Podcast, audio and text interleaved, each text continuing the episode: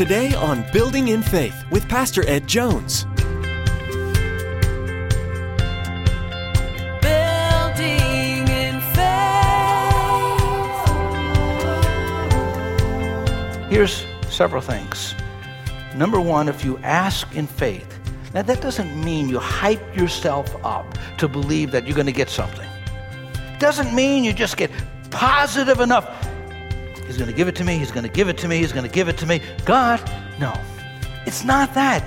Faith is this whole relationship with God, this trust, this reliance on His character, on who He is. So when it says you ask in faith, you're living in faithfulness. Reaching up high with arms open wide, we see.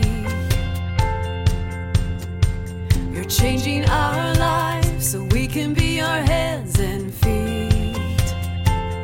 Today, Pastor Ed will be teaching through a text that is extremely popular in church these days. This scripture is constantly being taken out of context and abused at the pulpit as well. When Jesus said, Whenever you ask in my name, my Father will give it to you, he was speaking of whenever you ask according to his character and will. When we pray in faith according to the Lord's will, that's when the Father will give us the answer to our prayers. Now, here's Pastor Ed with today's edition of Building in Faith.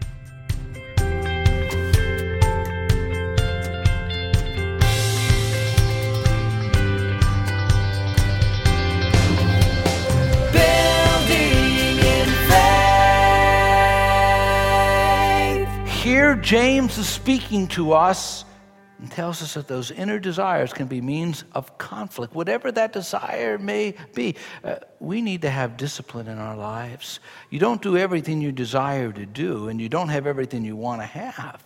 And so, what's happening is James looks at the pulse and says, Ah, here's the problem those inner desires.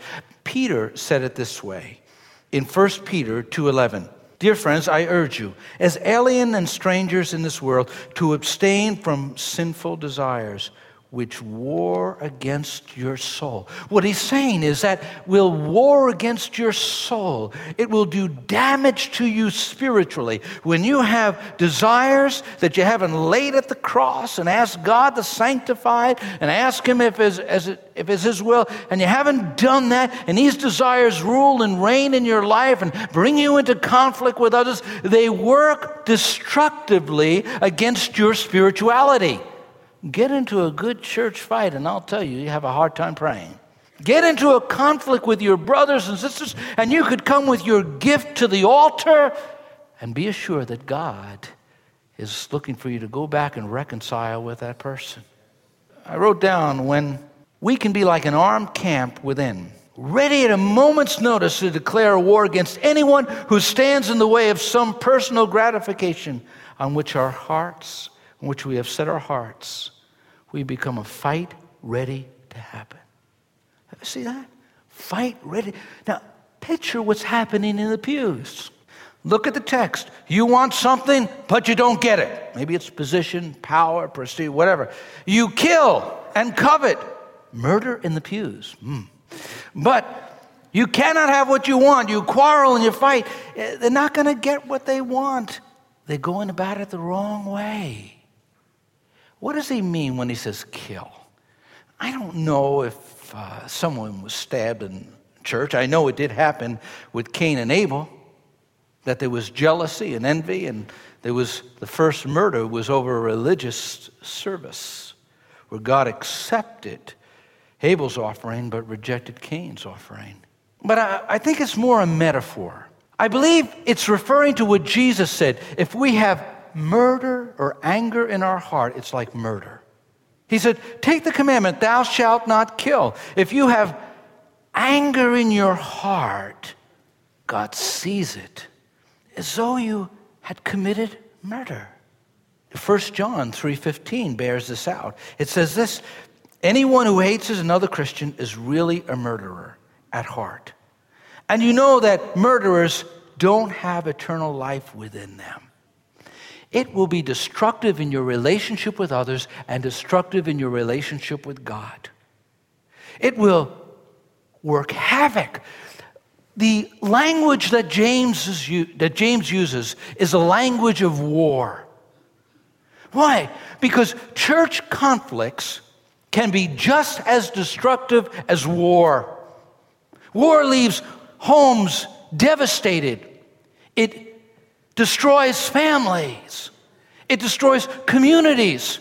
How many church splits have separated family members and they no longer walk in harmony with each other? How many church conflicts have so isolated people that they have no relationship with each other? Maybe at one time they were friends, but because of what has happened in the church, this invisible wall goes up.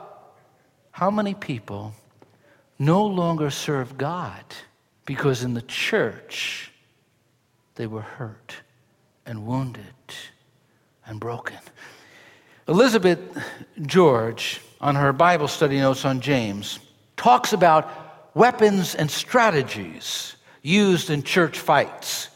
Here's just a list of some of the things that she says. There's what they call the missile attacking church members, long range, you know, they just gossip or say something at a distance.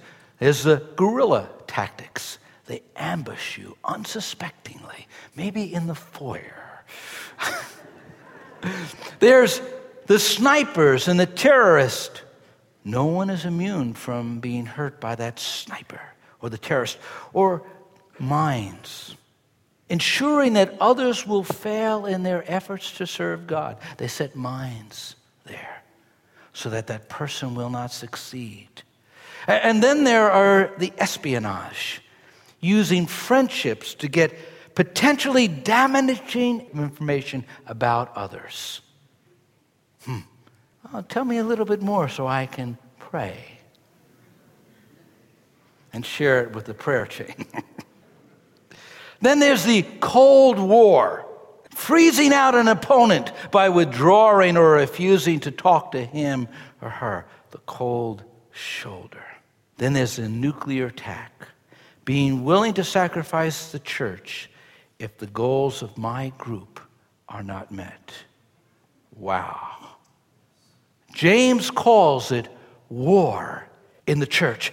Uh, what happens in this context, when there's war in the church, when our desire gives rein to our actions, Christians will be at odds with God.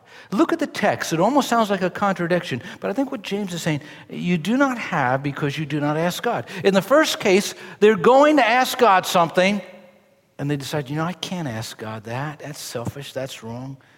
Or maybe because they're at war with one another and they're not living right, their prayer life is really hindered and it's difficult to pray. And they sense that blockage between them and God. And so James looks at one group and he says, uh, You have not because you ask not. And then there's some others with some smiles and smirks on the other side. Wait a minute, we've been praying about that. Hmm. He says, Well, you over there, he said um, in the text, when you ask, you receive not because you ask with wrong motives, that you may spend what you get on your pleasures. There are those who will take the wrong attitude, they'll take carnal desires, they'll take selfish ambition, and they'll take it into the prayer room and they'll turn it into a prayer. And God doesn't hear that type of prayer. When we pray with wrong motives, God's not going to answer that prayer. When we pray with selfish motives, God's not going to answer that prayer. In chapter 3, it gives us an idea of James chapter 3 in verse 14. But if you harbor bitter envy and selfish ambition in your hearts, and then in verse 16, it says, For where you have envy and selfish ambition, what James is saying is, listen, leave things in God's hands. I got to do something about this. I got to straighten this out. Isn't he the head of the church? Doesn't he see? Doesn't he know? Doesn't he hear? James is telling us that we create all sorts of conflicts within the body of Christ when we go about fulfilling our desires, our motives. We're going to do it our way. I did it my way. That's what Frank Sinatra sang. Maybe that worked for Frank Sinatra in the world, but we're not in the world. We're in the church. And we can't sing, I did it my way. We have to sing, I did it his way. Our prayers can be defiled by self centered prayers by worldliness in, the, that holy relationship with God. We can turn the highest endeavors of prayer into selfishness. Now, uh, let me just get off the track for a moment. How many are teaching a theology that reflects what James speaks against? They call it a positive confession. You know, sort of blab it, grab it, that type of thing. God, anything I want, I'm going to. Cl-. Listen, God doesn't answer those type of prayers that are motivated selfishly for the wrong reason and wrong purpose. You got to check your heart. The text says, spend upon your own pleasures. At verse 3, at 3b, spend what you get on your own pleasures. That's just like the prodigal son in the prodigal son, it says that he went to the far country and he spent on himself. He spent on his own pleasures. So if we go to God and all we're asking is for things for ourselves, to spend it on our pleasures with wrong motives, wrong attitudes, God's not going to respond to that type of prayer. Now, what type of prayer does he respond to? Well, here's several things. Number one, if you ask in faith, now, that doesn't mean you hype yourself up to believe that you're going to get something. It doesn't mean you just get positive enough. He's going to give it to me, he's going to give it to me, he's going to give it to me. God, no. It's not that. Faith is this whole relationship with God, this trust, this reliance on His character, on who He is. So when it says you ask in faith, you're living in faithfulness. Then it says asking in His name. Number two, 1624, ask in Jesus' name. What does it mean to ask in his name? Well, you're doing it for his sake. You're doing it for his glory. You're doing it for his honor. It's a prayer that Jesus would pray. It's something that Jesus, well, it would be something that would honor him. And then in 1 John 5:14, ask anything according to his will. God, this is your will. This is your mind. This is what you would want in this circumstance. And then in 1 Peter 3 7, we're to be in right relationship with others. And I think about the context of this verse is husbands and wives. It says, Husbands, your prayers will be hindered if you don't have a right relationship with your wife. And uh, it goes beyond that in its application to having a right relationship with others. And then the fifth, we're not to expect answers to prayer if we have unconfessed sin. If we harbor sin in our heart, things that are wrong, we can't expect God to respond in those situations. So, what James is saying is that we will be at odds with God. Either we won't pray, or when we do pray, we'll pray with the wrong motives. In either case, there are no answers coming. And so, a church is set up for fighting as church is set up for conflict when we give rein to our personal desires and don't die to self, don't die to our own will. But there's something else in this text as well. When worldliness dominates our lives, worship will turn to war. Not only when our evil desires dominate our lives, can worship turn to war when we come in and we're giving rein to our desires instead of letting God put the desires in our heart, instead of letting God work His will into our lives. When we put our own desires and we're going to go after what we want, that's the way the world thinks. And when we take on the attitude of worldliness, in verse 4, you adulterous people, don't you know that friendship with the world is hatred towards God? And anyone who chooses to be a friend of the world becomes an enemy of God. What does it mean to be a friend of the world? What is he talking about? Does it mean that you love the Hudson River sailing along on a boat or you enjoy nature or is it? No, no. he's referring to the world system, the way the world does things, the way the world advances itself. In the world, to get ahead of the other guy, you step on the guy around you. And you use people as a platform to get what you want. In the world, it's me first and others, well, somewhere down the line.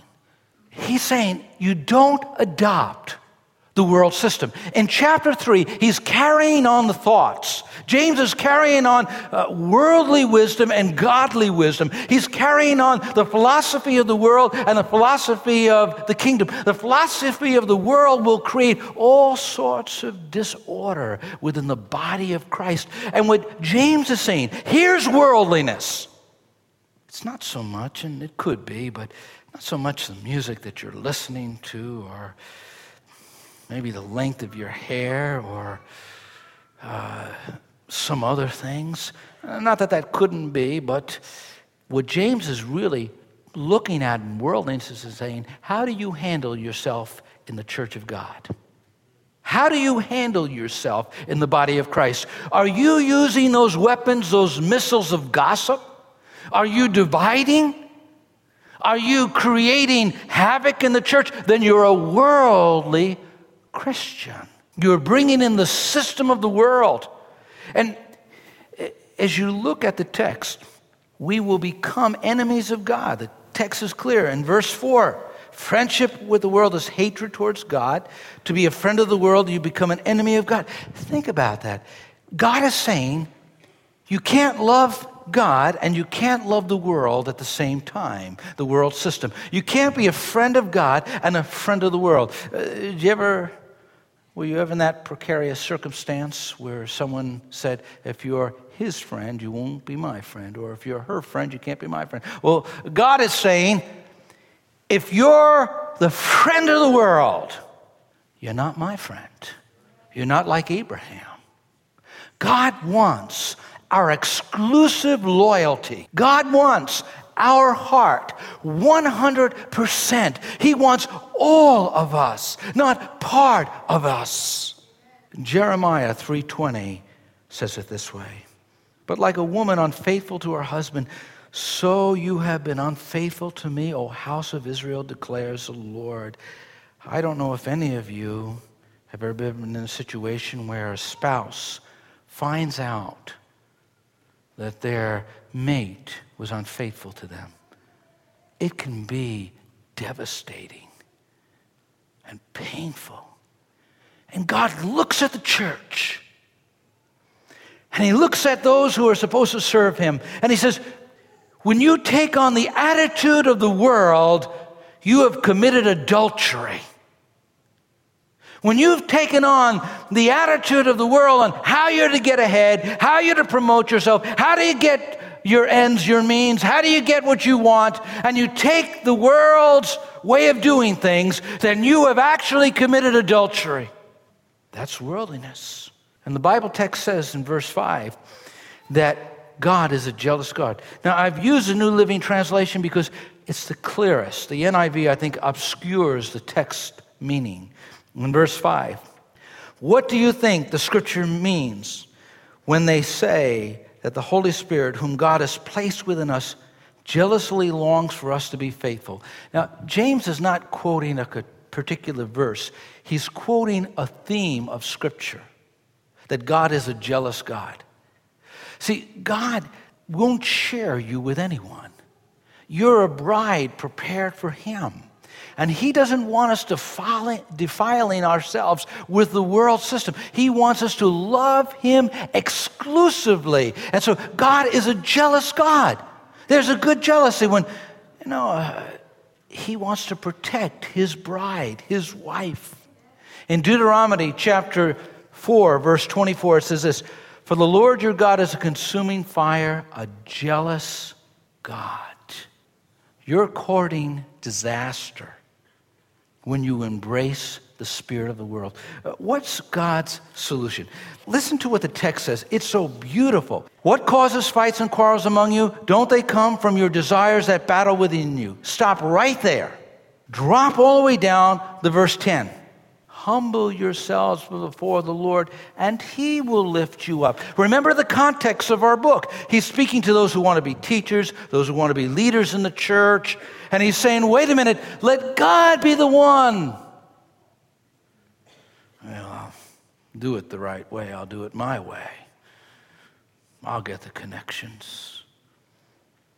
Oh, wait a minute. Don't you believe that God is big enough to open doors, close doors, lift up and, and use you? Don't you think that? You could simply trust Him. He never failed anybody. He won't fail you. And so the conflict that this early church was having was causing wars and strife and all sorts of things. I tell you, if you live long enough and you walk faithfully with God, you always see God do the right thing. He goes on, and this is a curious verse. You have to understand what it's saying here. What's God's remedy? Verse 6. But he gives us more grace. That is why the scripture says, God opposes the proud, but he gives grace to the humble. What it's saying at this moment is God will give you the grace to overcome your faults, your failures, the desires that rage within you, those ambitions. God will give you grace to overcome all of those things. If you come to Him and you trust in Him, He'll do something inside of you that you can't do in yourself. And so James is saying He gives more grace. That's the type of God we have. The battle's there and you're struggling and you're fighting. And God said, wait, wait, wait, wait, wait, wait. Just trust me. Just put your hand in my hand. He gives more grace to the humble. Let God, let God make a way where there is no way. Let God do what you cannot do. Uh, let God be your PR representative. He won't fail. I like the passage in Scripture in, for, in the Gospel of John 1:16. For his fullness we have all received, and grace upon grace. Remember the old hymn? It says, He giveth more grace when the burdens grow greater.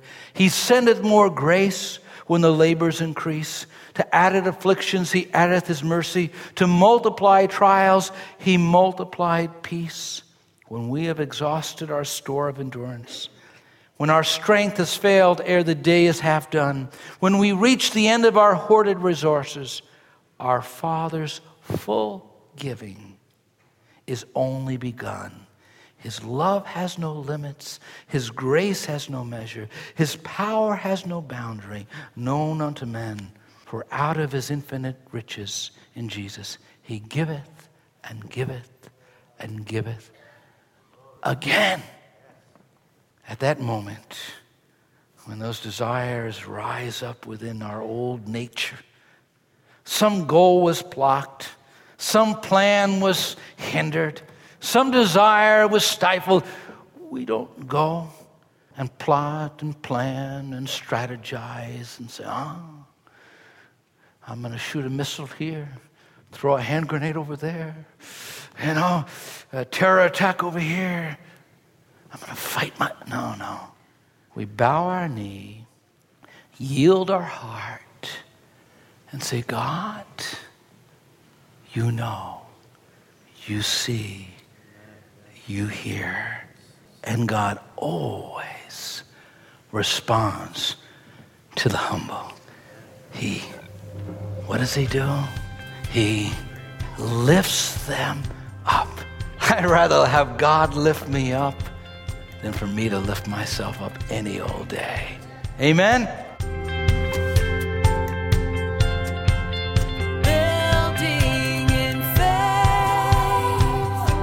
What does it profit, my brethren, if someone says he has faith, but does not have works? Can faith save him? These words from the book of James could lead one to believe that we must earn our salvation by good works. Pastor Ed will tackle this difficult subject and more as he teaches through the book of James.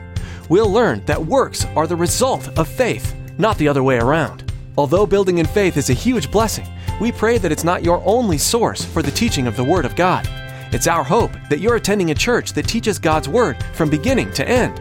If not, we'd like to invite you to join us at Faith Assembly for worship on Sunday mornings at 9 a.m. and 11 a.m., or Wednesday evenings at 7 p.m. For service times, driving directions, and more information, log on to buildinginfaithradio.com and follow the link to Faith Assembly. Or feel free to give us a call at 845 462 5955. That's 845 462 5955. Well, that's all the time we have for today. You've been listening to Building in Faith with Dr. Edward Jones. Please join us next time as Pastor Ed continues teaching through his series through the book of James, right here on Building in Faith.